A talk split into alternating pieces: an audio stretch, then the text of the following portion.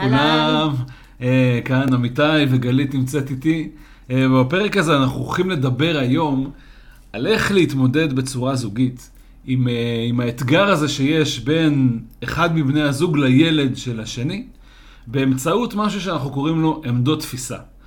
אנחנו תכף נסביר את כל המילים האלה שאמרתי עכשיו, אבל בגדול הבעיה היא הבעיה המוכרת והידועה בפרק ב', שבו יש איזה ריב, או יש איזה ויכוח, או יש מערכת יחסים באופן כללי יותר לפעמים, שיש איזשהו אתגר או קושי של אחד מאיתנו מול הילד של השני. נכון, זה, זה, זה אחד האתגרים שאנחנו פוגשים אותם הרבה מאוד בפרק ב', והוא כנראה חלק בלתי נמנע מהדרך.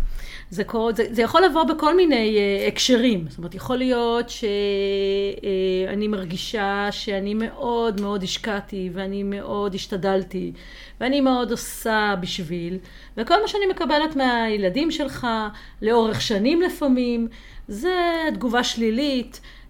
הם חושבים עליי דברים לא טובים, לא רוצים לראות אותי, לפעמים זה משתנה עם השנים, אני מקבלת מהם איזשהו כתף קרה. ואני מפתחת איזשהו אנטי ו... ואיזשהו אה, אה, קושי מולם. יכול להיות מקרה הפוך, יכול להיות שהם, אה, אני, יש משהו בי שחוסם אותי מלאהוב אותם, מלהרגיש מולם משהו. יש לי ביקורת על הדרך שבה הם מתנהגים. יש לי באמת קושי אמיתי אה, מולם, אה, זה לא קשור אליהם. והרבה פעמים הבעיה היא לא מול כל הילדים, אלא יש איזשהו ילד אחד ספציפי שמפעיל אותי. שמערכת יחסים איתו לא טובה, יודעת עליות, יודעת ירידות. כלומר, היכולת להכיל בתוך החיים שלנו את הילדים של בני זוג, שהם לא ילדים ביולוגיים שלנו, הוא נושא, הוא אישיו. אז אני אומר, כבר עכשיו, באיך שהצגת את הבעיה, בעצם תיארת רק אחת מתוך שלוש עמדות שיש בסיפור הזה, ואני חושב שזה כבר חלק נכבד ממה שאנחנו הולכים לדבר עליו היום. כי בעצם תיארת את הקושי מנקודת המבט של בת הזוג במקרה הזה. בסיטואציה הזאת יש עוד שני אנשים שלא דיברת עליהם. נכון. יש את ההורה של הילד, שצריך אה, לחיות עם, עם קושי שבו הבן זוג שלי או הבת זוג שלי לא מקבלת את הילד שלי, לא מכילה אותו, יש לה כל מיני ריבים איתו, ולא משנה מי צודק בסיפור הזה או מי אשם בסיפור הזה, אני כהורה צריך לחיות עם האתגר הזה. זה האתגר שלי כהורה. ויש פה כמובן את הילד, שצריך לחיות בבית שבו יש איזשהו מבוגר, הורה במשפחה הזאת, שלא אוהב אותו, שלא מקבל אותו, לפחות לתחושת הילד זה מה שקורה. לא מקבלים אותו, לא סופו, לא רואים אותו, לא מתחשבים בו, לא משנה מה. זאת אומרת, בסיפור הזה, שעל פניו אנחנו בדרך כלל רגילים להסתכל עליו רק מנקודת המבט שלנו, ולא משנה מי אנחנו בסיפור, יש בעצם שלוש נקודות מבט שונות. נכון, אבל לפני שאני אה, מסכימה, אני חושבת שהבעיה, עוד לפני שאנחנו מסתכלים על הנקודות מבט, זאת אומרת, נקודת המבט, היכולת להתבונן על שלושת הנקודות המבט בתוך הקונפליקט, היא הפתרון. ואם אנחנו הולכים צעד אחד לאחור, הבעיה היא שאנחנו לא מצליחים לדבר על זה בכלל.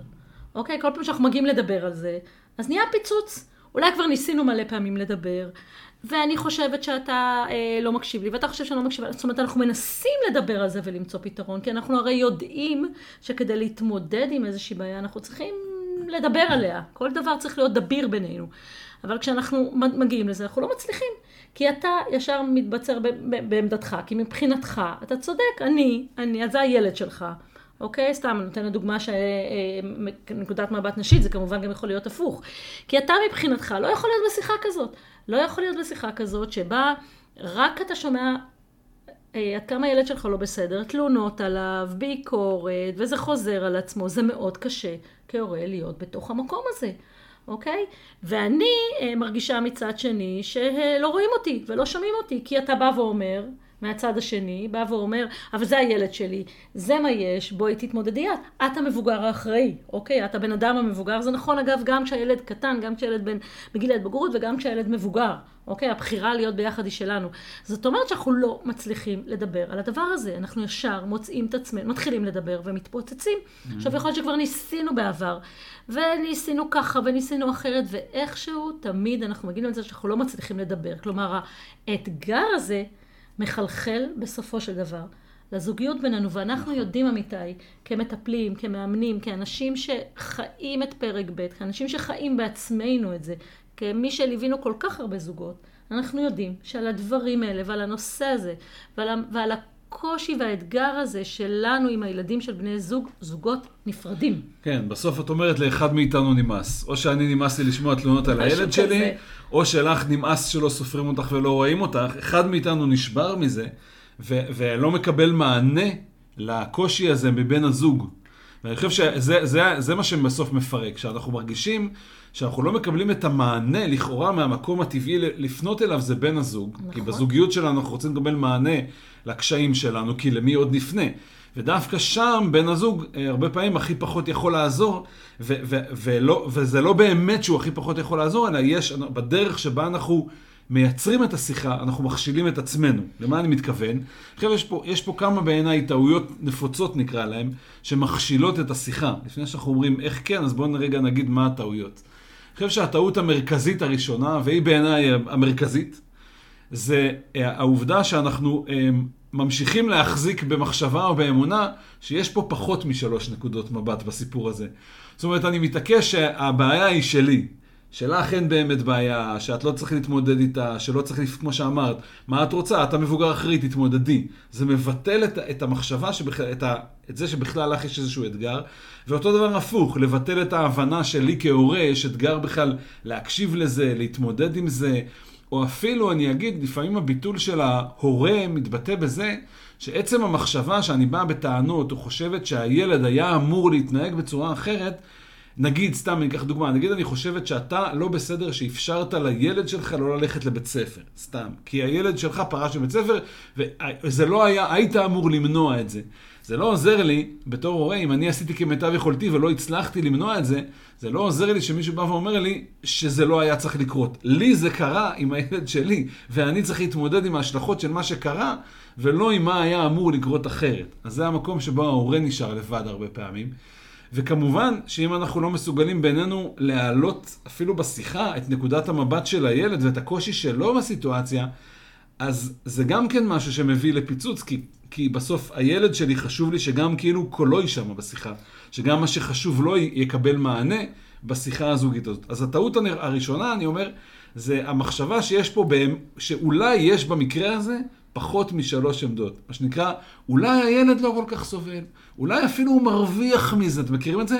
לא, אני מבינה, הוא לא בהם, הוא, אולי אפילו הילד רוצה בזה. לא, זה טעות. אז אני רוצה לשאול אותך, אמיתי, זה מאוד נכון, בסדר? כשילד בן, צעיר, בן 5, 6, 10, 12, 14, אפשר לבוא ולהגיד, ולהבין את זה, אוקיי? שילד בגיל הזה, אה, גם אה, נפגע מהדבר הזה. זאת אומרת, אפשר להסתכל מנקודת המבט שלו, איך הוא נפגע בת- בתוך מערכת היחסים הזו, כשיש אה, מישהי, כמובן, או כמובן גם בצד השני, בת זוג, או בן זוג שלא אוהב אותו, לא מקבל אותו, לא מצליח להביע כלפיו חום, רק מבקר, רק מעיר וכולי. זאת אומרת, שאפשר לבוא ולהגיד, נותן לו תחושה פחות נעימה בב- אה, בבית וכולי. אבל מה עם ילד? ילד או בן, בחור בן 24, 5, 22, אני אומרת בחור כמובן, אנחנו כל הזמן מדברים ביח, ב, בזכר. אבל זה כמובן יכול להיות גם נקבה בדיוק, זה סתם צורת ביטוי. ואתה אומר לעצמך, לא יודעת, בן, בן אדם בן 25 הוא כבר איש בפני עצמו. הוא לא ילד, מה שנקרא, אני, אוקיי? ולמה אני צריכה להסתכל על זה מנקודת המבט שלו? במשך הוא, הוא מתנהג לא יפה, הוא מדבר עליי לא יפה, הוא אה, אולי הורעל והוסת בעברו על ידי אה, הגרוש או הגרושה, הוא לא מקבל אותי, הוא מתנהג אליי מגעיל, הוא אומר לאבא שלו דברים מגעילים עליו. למה? ויכול להיות שיש לו אפילו, למה, למה, כלומר, איך אני יכולה להסתכל עליו כילד שנפגע או בן אדם מבוגר? אז אני חושב שיש כמה, כמה דברים שהייתי יכול לענות על זה. אחד, עצם זה שאת לא מסוגלת, אם את לא מסוגלת לראות בכלל את האפשרות שהילד הזה אה, משלם מחיר על, על, הדבר, על, ה, על מערכת היחסים הזאת, את חושבת שהוא מרוויח מזה, עצם זה שאת חושבת ככה, מייצר את, ה, את, ה, את החוסר יכולת שלנו לדבר על זה. כי אני בתור אבא שלו, את בתור אמא, לא משנה, ההורה שלו בטוח לא מוכן לקבל את העובדה הזאת שהילד הזה רק מרוויח פה מהסיפור, ואולי אפילו יש לו אינטרס להרוס פה את מערכת היחסים. אף הורה אה, לא יהיה מוכן לאורך זמן לקבל את, ה, את זה כאיזשהו דבר מובן מאליו. אז זה, זה, יש איזה קושי הורי פה. דבר שני, אני חושב בהקשר הזה, שזה... הוא ילד, הוא זה- בן זה- 25, כן, את אומרת לי, הוא בן 25, כן, אז אני אגיד לך, את עברת את גיל 40, כן? זאת אומרת, אם את אומרת לי יש בעיה וצריך לדבר עליה, ואני בת 40 פלוס, אז למה את אומרת לי שעל ילד בן 20 לא צריך לדבר על, על נקודת המבט שלו? ברור שצריך. יש לו בטוח איזושהי נקודת מבט, ואני אגיד פה עוד דבר, והוא, אה, זה האני מאמין שלי, אבל האני מאמין הזה עוזר לי אה, להתבונן על זה בצורה שהיא יותר אפקטיבית. אני חושב שבכל התנהגות, גם שלי, גם של ההורה וגם של הילד, יש כוונה חיובית. מה שנקרא, אף אחד מאיתנו לא פה בשביל לחבל ולהרוס. אנחנו בסך הכל דואגים לאינטרסים שלנו, לרגשות שלנו, לצרכים שלנו. לצרכים שלנו. וגם ילד בן 25 שנכנס uh, לאימא שלו איזושהי דמות משמעותית הביתה, או פתאום תופסת מר... מקום מרכזי בחיים של אימא שלו, יש לו בטוח, משהו, קור... משהו קורה במערכת היחסים הזאת שבינו לבין האימא או אבא שלו, שמשפיע עליו. ההתנגדות הזאת היא חלקה לזה, וחלקה לבן אדם שנכנס שם. ואם לי יש איזה, איזה קושי עם הבת זוג של אה, אבא שלי, בטוח שאני לא מרגיש טוב עם זה. אני בסוף צריך, אני אוהב את אבא שלי, אני צריך לדבר איתו, ואני, כל פעם שאני רואה אותו, יש איזה משהו, יש בינינו משהו שמפריע לנו. זאת אומרת... זאת אומרת, בטוח, בטוח אין מצב שאין, לא, משהו לא נפגע. אה, גם עבור הילד, ולא משנה איפה, באיפשהו בחיים שלו הוא נפגע מזה. זה נקודה חשובה בעצם, מה שאתה אומר. כי אתה אומר, בסוף אה, אנחנו רוצים כהורים, אוקיי? ולא משנה, אה, לא משנה באיזה גילאים הילדים שלנו וכולי, אנחנו רוצים להיות מסוגלים כהורים להסתכל על הילדים של הצד השני, אוקיי? אה, שהם אותם הילדים שמתנגדים אלינו, או שאנחנו מרגישים אליהם איזשהו רגע שלילי, ולהבין את נקודת המבט שלהם. להסתכל עליה רגע, לא להניח, שזה בעצם מה שאתה אומר, מה ששנינו אומרים, לא להניח שיש שם בהכרח איזושהי, ש- שהילד נהנה מזה, או שיש שם איזו כוונה... אין שם כוונת זדון. זדון, בדיוק, מילה נכונה, אין שם כוונת זדון. יש שם איזשהו צורך של הבן אדם, אוקיי, שנפגע. אוקיי? יש שם איזה אה, רצון להגן עליו, לשמור עליו, או לשמור על הקשר עם, ה, עם ההורה שלו, אולי לשמור, אני לא יודעת, אבל יש שם איזושהי כוונה חיובית של הבן אדם עבור עצמו, היא לא נגדי לצורך כן. העניין, היא בעדו.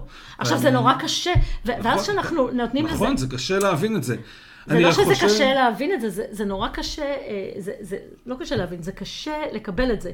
כי אני באמת במקום הזה פגועה. אני פגועה, אני רואה בן אדם בן 25 או בן 20, mm-hmm, מדבר נכון. אליי לא יפה, מתנהג אליי לא יפה. כשאני באתי עם הכוונות הכי טובות, לפעמים, כמו שאמרתי קודם, זה יכול להיות לאורך זמן. או שסתם רבנו בינינו, אפילו איזשהו ריב קטן, זה לא חייב להיות מערכת יחסים של שנים.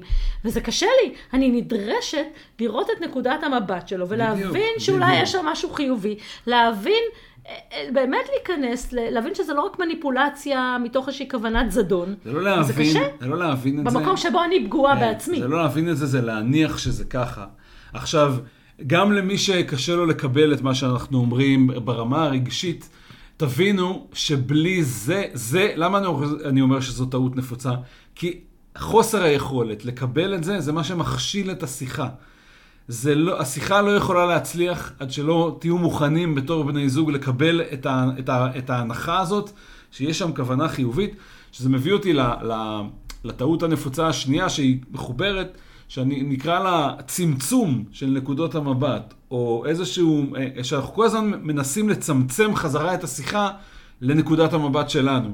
זאת אומרת, אנחנו עושים כאילו אנחנו נמצאים, מסתכלים מהצד שלנו, אנחנו בעצם מצמצמים כל הזמן חזרה לבסך הכל נקודת המבט שלנו, לפגיעה שלנו, לרגשות שלנו. אנחנו חוזרים ומצטמצמים בסוף למה שאנחנו מרגישים. והצמצום הזה של נקודת המבט הוא מפריע במקרה הזה, הוא לא עוזר. אמ, גם אם נורא חשוב לנו שיבינו אותנו, כדי שיהיה מקום להבין אותנו ולהקשיב לנו, אנחנו צריכים לתת מקום גם למישהו, לעוד שתי נקודות מבט בשיחה כדי להיות. אי אפשר לבטל אותם כדי, בשביל שהשיחה תצליח. זאת אומרת שאתה בעצם, אנחנו בעצם מדברים על שלוש עמדות תפיסה. זאת mm-hmm. אומרת שאם יש לנו קונפליקט או איזשהו אתגר, שבו אה, אחד מאיתנו מול הילד של הבן זוג, אז אנחנו כדי לפתור את זה, צריכים בינינו להסתכל באמת, להיות מסוגלים להיות בכל, של... לנהל שיחה או להיות מסוגלים להיות בכל שלושת עמדות התפיסה. עמדה אחת זה אני והקושי שלי. צריך להיות מקום שבו אני אהיה מסוגלת, אני מדברת כמובן, זה נכון לשני צדדים, שבו אני אהיה מסוגלת לבוא ולדבר על הקושי שלי בתוך הסיטואציה הזו. ואתה תהיה מסוגל להקשיב לזה, ותהיה סביבה תומכת לזה, ולא אה, תגיד לי, אוקיי, אבל זה הילד שלי, אין לי מה לעשות, תתמודדי, תמצאי, תמצאי פתרון. ובאותה מידה ובאותה נשימה, צריך להיות מקום גם לדבר על הקושי שלך, כמי שלצורך העניין נמצא באמצע בין בת הזוג שמצד אחד אה, לא מסתדרת עם הילד שלי, לבין הילד שלי או הילדה שלי שלא מסתדרים איתה ואני נמצא באמצע ואני נמצא במצוקה ואני זה שבסוף צריך אה, אה, להתמודד עם הילדים שלי, כי הרי לא יעלה על הדעת ואני גם לא הייתי רוצה שאתה תוותר עליהם והם חלק מהחיים שלי ואני תמיד אהיה הורה שלהם, אז צריך להיות מקום שבו אני גם אהיה מסוגלת לשמוע את הצד שלך. כלומר, זו שיחה שאנחנו חייבים ללמוד להחזיק בינינו, אוקיי? וזאת עמדת תפיסה השנייה, וכמובן להיות מסוגלים גם לראות אה, כל אחד מאיתנו את, ה, את, ה, את העמדה של, של הילד בסיפור הזה. אה, אני חושבת שזה באמת היכולת הזו להיות בכל שלושת הכיסאות, אם תרצה, תהיה הדרך היחידה בעצם שנוכל לדבר ולנהל שיחה ואפילו לחשוב עליה ולמצוא פתרונות מכל מיני כיוונים. אני חושב שהטעות הנפוצה השלישית בסיפור הזה, שחוסמת את היכולת, היא הנטייה שלנו, אמ, נקרא לזה, לעשות הכללות, או להגזים את הסיפור, או להפוך אותו לאיזה דרמה מאוד גדולה, מה שחוסם את היכולת שהרבה פעמים של הצד השני להקשיב. מה אני מתכוון? אם אני למשל מתחיל להגיד לך שאת אה, תמיד נגדו, או את שונאת אותו, או כל מה שאת עושה, תמיד את מעירה לו.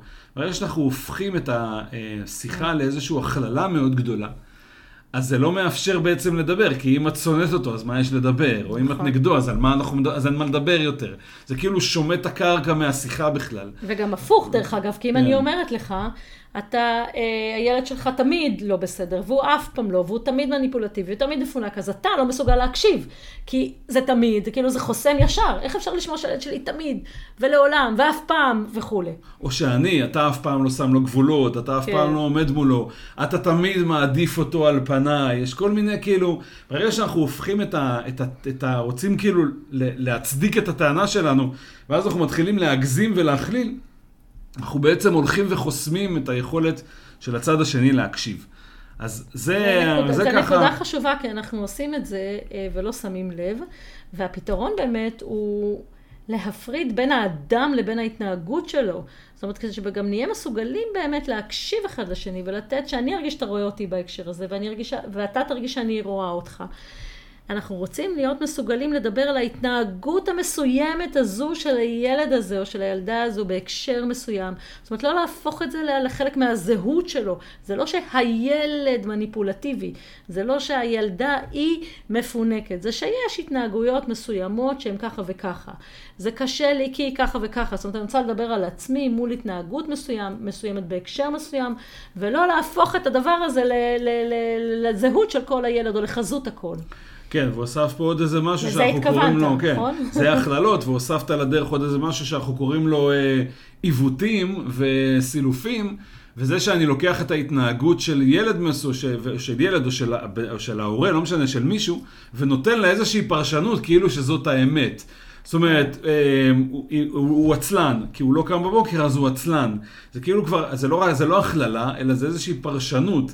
אה, אני בוחר לאפשר לילד שלי, אה, בניגוד למה שסיכמנו, שהוא צריך לרחוץ כלים, לא לרחוץ את הכלים, אז זה אומר שאני פוחד ממנו, או שאני מוותר לו. כן. ש... זאת אומרת, ברגע שאנחנו נותנים איזושהי פרשנות שלנו לסיטואציה של בן אדם, להתנהגות של בן אדם אחר, אנחנו בעצם מייצרים איזשהו עיוות של המציאות, כי אנחנו לא באמת יודעים מה עבר לו בראש, מה הוא הרגיש, אנחנו רק חושבים שאנחנו יודעים. Okay. אוקיי. ובמקרה הזה, העיוות הזה לפעמים מייצר איזושהי התנגדות בהקשבה. אז במקום לברוח לפרשנויות האלה, שזה כאילו הכי קל, כי זה כאילו, מה שנקרא, יש לנו את ה... איך זה נקרא? את ההוכחה, אה, אה, כן? הנה, הוכחנו משהו. אני, הנה, את רואה? אמרתי לך את זה. הנה, הנה ההוכחה החותכת שאני צודק. ההוכחות האלה לא עוזרות לנו בשיחות האלה, להפך, הן הרבה פעמים חוסמות את ההקשבה, כי הן לא באמת מוכיחות כלום למעט מה שאנחנו חושבים. אז בואו בעצם, בוא עכשיו בעצם אה, נסתכל רגע על שלושת העמדות האלה שאנחנו מדברים עליהן, וננסה רגע אה, לפרט בכל אחת מהן אה, מה אפשר ללמוד ממנה ואיך אפשר לדבר עליה, ככה שהשיחה הזאת באמת תהיה אפקטיבית ותעזור לנו להסתכל. בעצם המטרה שלנו, כשאנחנו מדברים על עמדות התפיסה האלה, זה לנסות ולהתבונן לכאורה דרך כל אחת מהעמדות האלה על אותה סיטואציה, ולראות מה אנחנו יכולים ללמוד מנקודת המבט הזאת שיכול לעזור לנו למצוא פתרון. המטרה שלנו בסוף, בעיניי, היא למצוא את הפתרון שיביא בחשבון את כל שלושת העמדות האלה, את, את, את הקושי של שלושתנו. למצוא איזשהו משהו שאת ואני אה, יכולים להסכים עליו.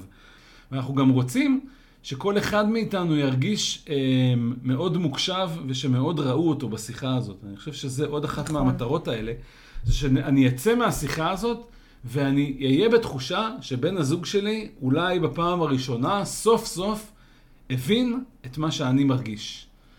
ו- וזה, מפה אני חושב, אה, זה מה שצריך להנחות אותנו בשיחה הזאת. זה המטרה. אני רוצה לצאת מהשיחה שאני מבין שאת עכשיו סוף סוף מבינה את מה שאני מרגיש, רואה את מה שאני רואה, ומבינה אותי, רואה אותי. והפוך כמובן. כן, כן, כל אחד עם עצמו בהקשר הזה. אז בואו נתחיל רגע מלדבר על העמדה של בן הזוג שיש לו את הקושי.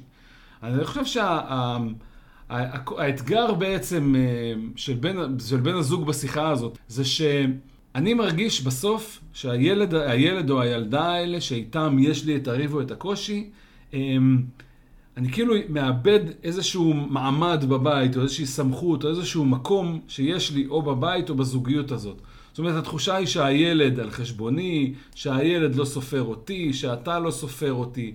התחושה היא שאני, אין לי, איבדתי איזשהו מקום אה, בהקשר הזה. אני אשמח לשמוע גם ממך איך את רואה את זה. אני חושב שזה איזשהו תיאור כללי של הקושי. יש איזה משהו שמפריע לי, ואני לא מצליח לשנות אותו בכוחות עצמי. ואני בסוף מגיע לאיזשהו חוסר אונים כזה, כי זה לא הילד שלי, ואתה לא משתף איתי פעולה, ואני לא יודע כבר מה לעשות יותר, וכאילו... אני נמצא באיזה מין מצב של חוסר אונים.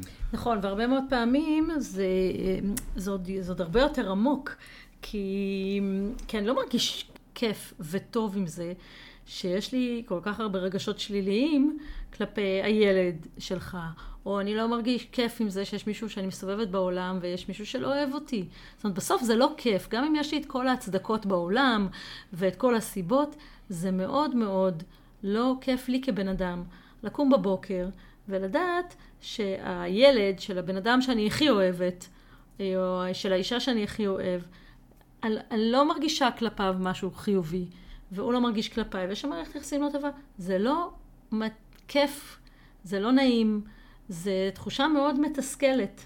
יש לי באמת רצון וכוונות, ולפעמים זו ממש תחושה נורא כואבת, כי הלב סגור. כי כל כך הרבה דברים כבר נאמרו mm. וקרו וכולי, ו- ולפעמים זה, מה שיוצא ממני זה איזשהו כעס, או איזשהו, אפילו סלידה לפעמים, אבל בתוכו נמצאת פגיעות מאוד גדולה. גם כי אני לא מקבלת את, את הפידבק חזרה מהילדים, וגם כי אני מרגישה שאני נכשלתי כבן אדם בעולם הזה. הרבה פעמים אנשים מתארים את זה, אומרים, נמאס לי להיות האימא הרעה, נמאס לי להרגיש ככה כלפי אה, מישהו בבית שלי. זאת אומרת, אנשים לפעמים גם ממש יודעים לתאר במילים את התחושה שאת מבטאת. אני חושב שאם אני הייתי צריך פה לתת אה, הוראות אה, הקשבה, הוראות הפעלה למקשיב, לצד השני בסיפור הזה, אז הייתי אומר שהדבר המרכזי פה, בצד שמקשיב לתלונה או לקושי שיש כלפי הילד שלי, זה לצד של ההורה, זה, זה אה, בעצם פשוט לשבת ולתת מקום לכל הקושי הרגשי הזה לעלות בשיחה. לא לנסות להסביר אותו, לא לנסות להצדיק אותו, וגם לא לנסות לפתור אותו. לתת לבן הזוג שחווה את הקושי הזה, לתאר את הקושי שהוא חווה, גם אם המילים לפעמים קצת קשות להקשבה או קצת אה, חזקות, כי באמת יש שם הרבה פעמים רגשות מאוד חזקים. התפקיד שלנו בתור בני זוג היא להקשיב וכל הזמן לנסות להבין מה מרגיש, מה מרגיש הבן אדם שבצד שני. לא אם הוא צודק, לא אם הוא טועה, לא אם זה לא הגיוני או כן הגיוני. לא לנסות לעשות שום לוגיקה ושום סדר ממש בחוויה הזאת, אלא פשוט לתת לה מקום להיות. וזה, אני חושב שזה האתגר. זאת מיומנות מאוד גבוהה, בגלל שבדרך כלל מה שאני אתאר זה דברים אה, אה, שהם לא טובים על הילד שלך. כן. זאת אומרת, אני אתאר את הקושי שלי דרך זה שאני אגיד שהילד או הילדה שלך הם ככה וככה וככה. ודווקא אתה מדבר על לתת לזה מקום, לתת לתחושות האלה, להבין, לראות את נקודה, לראות את המציאות דרך אה, אה, העיניים שלי, זאת אומרת, אם ככה אני חווה את המציאות, אז איך זה מרגיש, זאת אומרת, אפשר להבין שככה אני מרגישה, וזה מאוד קשה, כי אתה נדרש לעשות את זה, זה נכון. במקומות שבהם אתה כאילו מרגיש שמישהו נותן ככה, אתה יודע, בום לילד שלך לפנים. אני חושב שבזה בא לידי ביטוי מה שאנחנו קוראים עמדת תפיסה. זאת אומרת, אני נדרש לעבור ולהסתכל על הסיטואציה מעמדת התפיסה שלך. וזה אומר שכל מה שאני חושב וכל מה שדעתי בעניין לא רלוונטי כרגע. יש לגיטימציה כן. ל- ל- לתחושות שלי, וגם אתה מבין שגם לי יש כוונה חיובית. הכוונה החיובית היא עבור עצמי, זאת אומרת, ה- ה- הסיבה שאני ככה מרגישה היא בין היתר גם כי... זה, זה שומר עליי באיזושהי מידה, יש איזשהו צורך שלי שלא נענה, יש כאילו משהו חיובי. זה נורא קשה להרגיש משהו חיובי, להבין את הכוונה החיובית, או את, ה, את, את הצורך שאני מדברת עליו, כשאתה בעצם ההורה שכלפיו מופנית, נכון. כלפי ילד שלו מופנית התלונה. נכון, ובגלל הקושי הזה אני אפילו אומר, לא צריך להבין. צריך להניח שיש כזאת כוונה חיובית, וצריך לשאול את עצמי, מה הבן אדם שמדבר ככה, מה יכול להיות שהוא מרגיש? את זה אנחנו בדרך כלל מסוגלים להבין. לא למה, לא איך, לא מה ההיגיון שמאחורי זה, אלא אם אלו המילים שהוא אומר, מה, מה, הוא, מה הוא בטח יכול להרגיש. זה כל מה שנדרש מאיתנו בצד המקשיב, בשביל שבאמת נוכל להסתכל מנקודת המבט הזאת. עכשיו, המדהים, המדהים הוא שברגע שאני מקבלת את ההקשבה שלך, ואני מרגישה שאתה רואה אותי, זאת אומרת, זה לא רק אה, אה, הילד, זה הילד וכולי, אלא באמת אתה רואה אותי, אז יש לי רק יותר מוטיבציה לפתור את הבעיה. כי הרבה מאוד פעמים אה, אה, זוגות מפחדים לתת איזושהי לגיטימציה לתחושות של ההורה שיש לו תלונה, כי הם אומרים יופי, עכשיו אני אגיד לו שזה בסדר להרגיש ככה, איזה יופי. אז עכשיו הוא ירשה לעצמו כל פעם לבוא עם עוד תלונה ועוד זה, הנה נתתי לגיטימציה לזה. וזה בדיוק הפוך. ברגע שאני מרגישה מוקשבת, ברגע שהקושי שלי אה, מקבל ביטוי, ברגע שאתה רואה אותי, אתה לא, אתה לא מבטל אותו, אתה לא מתגונן ואתה לא אה, אה, רק עומד לצד הילד שלך לצורך העניין, אז אני מרגישה קודם כל רגועה כי הקשבת לי. ולהפך, כשאנחנו מוקשבים, יש לנו יותר מוטיבציה לפתור את זה. כי בסוף, בסוף יש לנו כזוג באמת מוטיבציה, גם אם היא מוסתרת, לפתור את הבעיה. להרגיש יותר טוב עם ה... מול הילד או מול הילדה הזאת. אין לנו עניין להסתובב ולהמשיך לשנוא או להרגיש אה, מתוסכלים. ואז אז זה בדיוק עובד הפוך. כן. ואני, ואני אגיד, ואני רוצה גם להגיד מהצד השני, אם נתנו הוראות הקשבה, אז אני רוצה גם לתת, uh, הצד השני, הוראות uh, דיבור. זאת אומרת, הבן הזוג שרוצה לשתף במה הוא מרגיש, יש כמה דברים שהוא יכול לעשות כדי שיאפשרו להורה להקשיב בצורה יותר אפקטיבית.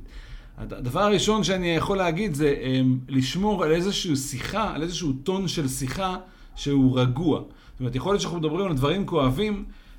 לנסות כמיטב יכולתנו להגיד אותם בצורה שהיא רגועה, שהיא לא מתלהמת, שהיא בשפה שהיא מכובדת. זאת אומרת, תזכרו שאתם מדברים על ילד של מישהו. ותחשבו איך אתם הייתם יכולים להקשיב אם מישהו היה מדבר על הילד שלכם. כן. אנחנו מדברים על ילד של מישהו, זה דבר רגיש. צריך להתייחס לזה בכבוד. זה נכון שאני מרגיש פגוע ופגעו בי ואני, וכואב לי, הכל נכון. אנחנו רוצים לתת את, כל הדבר הזה, לעשות ב, ב, בצורה מאוד רגישה, כדי שבן הזוג יהיה לו יותר קל להקשיב לנו. נכון. בסדר? אז זה ככה, וכמו נכון. שאמרנו, בלי הכללות ובלי פרשנויות, פשוט תתארו את מה אתם מרגישים ואת הקושי שלכם, בלי מה דעתכם על הילד, או מה דעתכם על אבא שלו, על אמא שלו. וגם אם כן אמרנו, יהיה איזה מקום מכיל, זה אני צריכה אותך כסביבת... כן, את חוזרת להורות הקשבה. נכון. להוראות הקשבה. נכון. אבל אני אומר, בצד של זה נכון. שמדבר, יש את המקום הזה. נכון. אז זה העמדה של אה, בן הזוג. נעבור לעמדה השנייה, שהיא העמדה של ההורה בסיטואציה הזאת. תראו, הקושי המרכזי של ההורה, אני חושב, זה שכל מה שאתם אומרים הוא יודע. כמעט כל מה שאתם אומרים הוא יודע. הוא יודע שהילד שלו מתנהג בצורה הזאת, הוא יודע שזה פוגע בכם, הוא יודע שאתם לא מרוצים מזה, כמעט תמיד ה, ה, מה, מה קורה, מה, מה, מה הילד עשה או לא עשה, את זה אנחנו בדרך כלל כהורים כמעט תמיד יודעים, אה, למעט מקרים שאנחנו לא נמצאים בהם. לא בהכרח, הרבה פעמים אני אגיד לך שאתה לא רואה את המציאות, והנה בוא אני אראה לך את המציאות. כן, בדיוק, ש... זה בדיוק מה שלא עובד, אבל. וזה שאנחנו מנסים להסביר להורה משהו שהוא לא מבין. הוא מבין. יכול להיות שהוא לא מסכים איתנו, זה בדרך כלל מה שקורה. בצד של ההורה, מה שאנחנו רוצים לאפשר לו, להורה הזה, זה דווקא להשמיע לא את מה הוא חושב שהילד היה צריך לעשות אחרת, או אם הילד היה צריך להתנהג, ואיך לפתור את זה, ומה אני... לא כאילו לנסות למצוא פתרונות לבעיות שאני לפני רגע העליתי מנקודת המבט שלי, אלא האתגר ההורי פה, אני חושב, בסיפור הזה, זה שגם בו יש הרבה פעמים ייאוש ותסכול וחוסר אונים, כי הרי את כל מה שיכולתי לעשות, כנראה כבר עשיתי. אני, אני, הרי אני, אני לא, בתור הבן אדם שחי איתך בבית ורואה את הקושי עם הילד שלי, אני לא עיוור לזה, ואני לא נהנה מזה, וכנראה שכבר ניסיתי לפתור את זה באי אלו דרכים מול הילד שלי, ולא הצלחתי. בסדר? ואני חושב שזה קשה כהורים קודם כל להגיד את זה. עשינו כמיטב יכולתנו ולא הצלחנו להשיג את התוצאה שרצינו. מותר לנו להגיד את זה כהורים ולא להרגיש לא בסדר עם זה, זה פשוט, זאת המציאות. אוקיי. וזה אחד הקשיים פה בסיפור הזה, כי ברגע שאני אודה בזה, כמו שאמרת קודם, אז עכשיו זה ישמש כנשק נגדי. עכשיו תגיד, אה, אתה לא יודע מה לעשות? בוא אני אגיד לך מה לעשות. כן. בסדר? וזה לא מה שאני רוצה, זה לא נקרא להקשיב לי. אז ה... מה שההורה רוצה דווקא, די דומה לבן זוג, זה דווקא שייתנו מקום רגע להקשבה לחוסר האונים שלו מהמצב, למה שהוא מרגיש לגבי המצב הזה, למה שזה כן. גורם לי להרגיש שילד שלי ככה עושה לנו רע בתוך המשפחה שאנחנו בנינו, הרי אני לא תכננתי את זה איתו, לא בא לי שהוא יתנהג ככה, גם אני לא אוהב את זה. בסדר? ויש מקום אה, לדבר על זה. וה, והדבר השני, והדבר השני, אני חושב, תכף תגידי מה זה, הדבר השני שאני חושב שההורה צריך פה לשתף, לחשוב רגע, להגיד, לשתף בקול רם, מה הדברים שניסיתי לעשות עד היום. אני חושב שזה לא תמיד ידוע לבן הזוג. לפעמים אנחנו עושים את זה כן. בשקט, כי, לא נעים, כי אנחנו לא רוצים לה, להדליק את האש. אז לפעמים כן, לשתף את מה כן עשינו יכול גם לייצר איזושהי רגיעה. או איזושהי הקשבה בצד השני, שרוצה לשמוע מה אנחנו עושים בעניין, זה לגיטימי לשתף. לגיטימי, אבל גם לדבר על, אה, אה, של בן הזוג, ההורה. ידבר על התלונות שיש לו, לצורך העניין, מול הבן זוג, זאת אומרת, על התחושות בדיוק. שלו, כן, כן. שבן הזוג הוא לא כן, בסדר, כן. לא מתנהג לגמרי. בסדר, לא בסדר, ובן הזוג צריך להיות מסוגל לשבת בשיחה כזו ולשמוע את זה. לגמרי. את, בדיוק, החלק השני של, דיברנו על מה, איך אני מול הילד, החלק השני של זה, זה הקושי שלי לראות את בן הזוג שלי, שהכי אוהב אותי, ככה מתנהג לילד שלי. יש לי כל מיני דעות בעניין הזה. אני חושב שהיה יכול להיות אחרת, בדיוק כמו שאת, מהצד שלך, חושבת שהילד היה צריך להיות, להתנהג אחרת. אני אולי חושב שאת היית צריכה להתנהג אחרת בסיטואציה.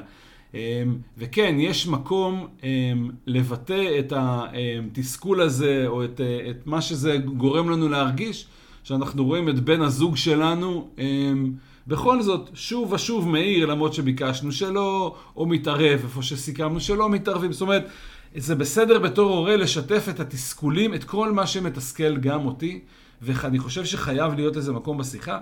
אז אם אני הם, ככה... אז, אה, אז זהו, אז בדיוק, אז אם אנחנו מדברים על עמדות תפיסה... אז הוראות הקשבה של עצמי. בדיוק, אז עמדות תפיסה, אז עמדת התפיסה השנייה זה היכולת שלי להיות מסוגלת לראות את, ה, אה, את נקודת המבט שלך, להיות בעמדה שלך כהורה של הילד, ולראות רגע את המציאות דרך העיניים שלך. באמת כן. לראות את זה ולתת לה לגיטימציה אה, לתחושות. זה לא מבטל אגב את מה שאני מרגישה, זה רק עוד עמדת תפיסה. ואני אגיד עוד דבר, בסופו של דבר, מי שצריך באמת להתמודד מול הילד, מי שלא, אמרתי את זה קודם, לא יכול לוותר על הילד שלו, זה אתה. נכון. אז, אז אני גם רוצה, אז אני רוצה כן להיות מסוגלת, באמת באמת לרגע אחד, לדמיין שאני בתוך ה... אני מסתכלת על המציאות דרך העיניים שלך. ורגע, רגע רואה אותה ככה. אז אם אני אתן הוראות הקשבה לבן הזוג, אז אני חושב שההוראה המרכזית, כמו שאמרתי גם קודם, זה לא להסביר למה אתם צודקים, לא להסביר למה לא הייתה לכם אפשרות אחרת, שלך, לא להסביר את הכוונה החיובית שלכם. באופן כללי, הצד המקשיב בסיפור, אם כבר הבנתם נכון, אמ, הדרך המרכזית שלו להקשיב זה לסגור את הפה ולא להגיד כלום, אלא באמת להקשיב. ולא לנסות להצדיק ולא להסביר, וכולל גם לא להסביר מה אני כהורה הייתי עושה אחרת. זה גם כן איזשהו משהו שלא רואה את, את נקודת המבט שלי, אלא חוזר להסתכל על הסיטואציה מנקודת המבט שהיא לא שלי, נכון. שהיא של הורה אחר. נכון. וגם זה גורם לתחושה של חוסר הקשבה. בסדר? כל הפתרונות וכל המה אני הייתי עושה אחרת, הם לא הקשבה, הם, הם, אני בעצם עסוק חזרה בעצמי במקום להקשיב לצד השני. אז זה ככה ההוראות הקשבה. אני חושב ההוראות דיבור הם, של, של ההורה המשתף הן די דומות למה שאמרנו קודם, זאת אומרת להימנע מהכללות ושיפוטים. להימנע מכל מיני ייחוס כוונות, את עושה לו דווקא, את מחפשת אותו, את שונאת אותו, כל הדברים האלה. ומה לא, כן? לא לתת פרשנויות אה, לכל הדברים, אלא פשוט לתאר את מה שאני מרגיש לגבי הסיטואציה, או את מה שאני חושב לגבי הסיטואציה, אה, את עמדת התפיסה שלי, בלי לתת פרשנות למה אה, אני חושב שהבן אדם מהצד השני מתנהג כי ככה וככה. אז זה, אה, זה הצד של ההורה. ואני חושב שהעמדה השלישית... שהיא, היא, היא, דיברנו עליה בהתחלה, כן, ו- ו- וחשוב שוב להגיד אותה, היא מהותית, כי אנחנו נוטים הרבה מאוד פעמים לבטל אותה, כי אנחנו בטוחים שאין שם שום דבר, שאין שם שום כוונה חיובית, שהילד עושה את זה רק מתוך... אין שם על מה להסתכל בכלל. אנחנו זה בני הזוג, אני מניח שההורים חושבים אחרת. נכון. לא, לפעמים גם ההורים חושבים ככה. אוקיי. אמ, לפעמים גם כן. ההורים לא רואים את הנקודה של הבן שלהם. אז נקודת המבט השלישית היא נקודת המבט של הילד, ואנחנו עושים את השיחה הזאת בלעדיו. ודרך אגב, בהקשר הזה יכול להיות שאנחנו רואים שתי תמונות עולם שונות, כי כל אחד מאיתנו יכול לראות את זה אחרת, נכון. ויש. מקום לשתי הדעות האלה. אבל אני באמת רוצה רגע להתבונן מנקודת המבט של ילד ולשאול את עצמי, ילד שנמצא בסיטואציה, שככה, אה, שזה המצב בבית שלו, שככה בן או בת הזוג של אבא שלו, וככה אבא שלו, שזה מה שקורה, שזאת מערכת היחסים. שככה הוא חווה את המציאות. מה יכול להיות, מה סביר להניח שהוא מרגיש שהוא חיובי? זאת אומרת, בסדר? וזה, וזה חשוב להבין. הוא חיובי עבורו, נכון. זה לא מניפולטיבי. יש שם משהו אמיתי שהוא אה, חיובי עבורו, ושהוא פועל מתוך איזשהו מקום שלו, ואנחנו באמת באמת רוצים לפתוח את המחשבה שלנו ולתת מקום לדבר הזה. לפעמים אפשר לשאול אותם אחר כך, או, או בצד, אבל בשיחה בינינו, יש מקום שכל אחד מאיתנו יגיד מה הוא חושב, אנחנו לא חייבים להסכים על זה דרך אגב, אבל השיחה הזאת, אני, אני שוב, אם נתנו אה, דגשים, אז פה אין מי שמקשיב, כאילו זה רק שנינו מקשיבים. הדגש המרכזי פה זה באמת אתם צריכים קצת אה, להתאמץ לפעמים, בשביל להיות מסוגלים לראות את זה, אבל לנסות לחשוב מה, למה הילד מתנהג כמו שהוא מתנהג, שזה חיובי, שזה לא מניפולטיבי ולא נגדנו, בעיקר לא נגדנו. זה וה, נקודה, וה, והיכולת זה... לראות את זה, רק היכולת שלנו להתבונן ולהגיד בקול רם, אחרי שהוא פגע בי, אחרי שהוא העליב אותי, אחרי שהוא לא ספר אותי, אם אני מסוגל להביא את עצמי למצב שבו אני אומר משהו חיובי על הילד, כבר 50% מהבעיה פתרתי.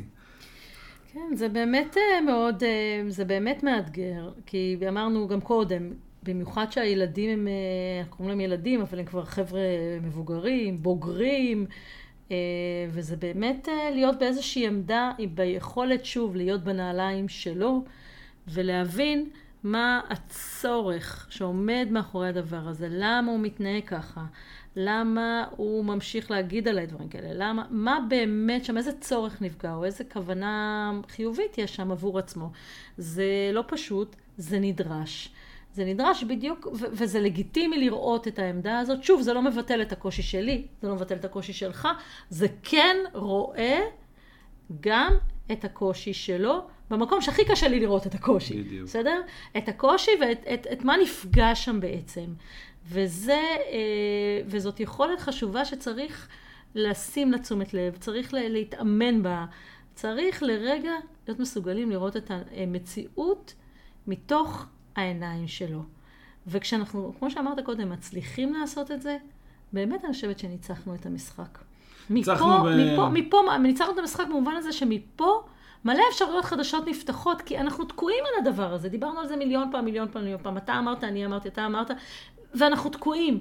ואם אנחנו רוצים רגע באמת להתקדם בתוך החיים שלנו, אז אנחנו רוצים לעבור בין שלושת המצבים האלה, לראות את המציאות מכל הנקודות המבט האלה, להבין מה הצורך שנפגש על כל אחד מהצדדים, ולצורך העניין, לא יושב פה הילד איתנו, אבל אתה ואני מסוגלים להסתכל על זה, לדבר על זה, ובלי להרגיש שזה אחר כך יפגע בנו. הנה, אני עכשיו הבנתי את הילד, יופי, אז עכשיו אתה יכול להרשות לעצמך לא לטפל בזה, ולהגיד, הנה, זה הילד. לא, זה לא ככה. Mm-hmm. זה שאני הבנתי עכשיו, זה להפך. זה רק מאפשר לנו להתקדם קדימה. בדיוק, ואני חושב שאמרת ניצחנו, אני חושב שהניצחון העיקרי פה זה כשאנחנו מסוגלים לנהל את השיחה הזאת. בזוגיות בינינו. בדיוק בצורה. אה, רגועה, בצורה אה, תרבותית מנומסת ועם נשימות באמצע. אנחנו מסוגלים לעבור ביחד, ובשלושת אה, עמדות התפיסה האלה, התוצאה היא שקודם כל נוצר איזשהו חיבור... זוגי. זוגי. נכון. רגשי מאוד חזק. כי הקשיבו לי, אני הקשבתי לבן זוג שלי. אנחנו לא אחד נגד השני, כן. אנחנו ביחד. אולי פתאום הבנתי משהו עליו או על הילד, ולפעמים אני מבין פתאום את עצמי תוך כדי השיחה. כן. זאת אומרת, השיחה הזאת קודם כל מייצרת איזשהו עומק. רגשי בתוך הזוגיות. נכון. וזה, אני חושב, המפתח, אחד המפתחות המרכזיים בכל מקרה להצלחה בפרק ב', ובטח בפתרון הסיטואציה הזאת. שאנחנו נרגיש שאנחנו עובדים ביחד כמו זוג הורים במשפחה משולבת, עובדים ביחד בשביל להתמודד עם איזושהי סיטואציה, ולא שאנחנו נאבקים אחד בשני ובילד, וצריך להכניע מישהו או לנצח מישהו. כן, ובסוף אנחנו גם צריכים לסמוך אחד על השנייה.